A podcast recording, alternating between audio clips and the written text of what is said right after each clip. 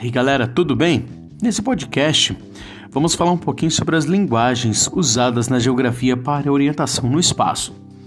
Quando falamos aí dessas linguagens cartográficas que estudamos em geografia, então elas nos possibilitam identificarmos diversas representações dos diversos temas e lugares em diferentes tamanhos, considerando a informação que queremos buscar.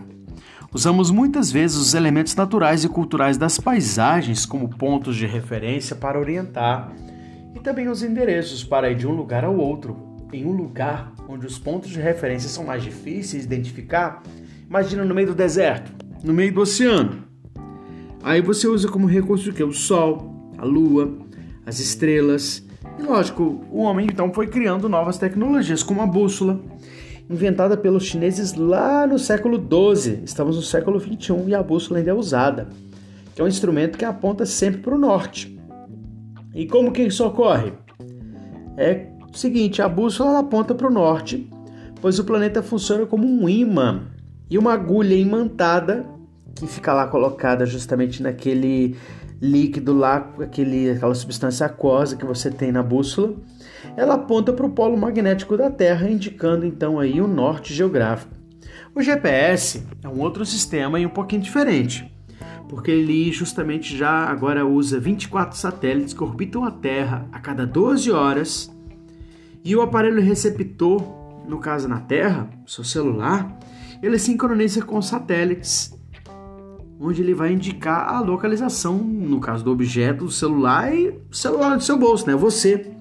Já Rosa dos Ventos é um desenho que mostra justamente no mostrador aí de bússolas, dos mapas, plantas, maquetes. E a Rosa dos Ventos ela consiste na utilização de extrema importância nos sistemas de navegação antigos, atuais também. O desenho dela parece uma estrela, né?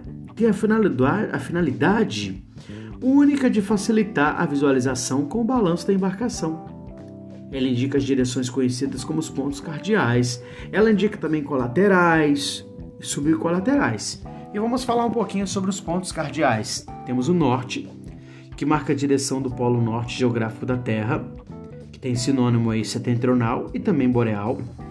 E ele tem como referencial astronômico a estrela polar.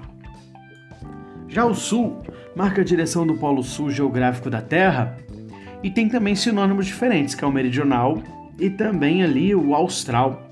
O referencial astronômico mais conhecido é o Cruzeiro do Sul. O leste, que é o referencial aproximado, tem o nascer do Sol. Com a Terra gira de oeste para leste, visualiza-se a nascente, no caso a leste. E durante o dia tem a impressão de que o Sol cruza o céu de leste, onde ele nasce, para oeste, onde ele se põe, constituindo um movimento aparente do Sol. O sinônimo mais conhecido é o, no caso, a palavra Oriente. Já o oeste, o referencial aproximado é o pôr do Sol. O sinônimo mais difundido é a palavra Ocidente.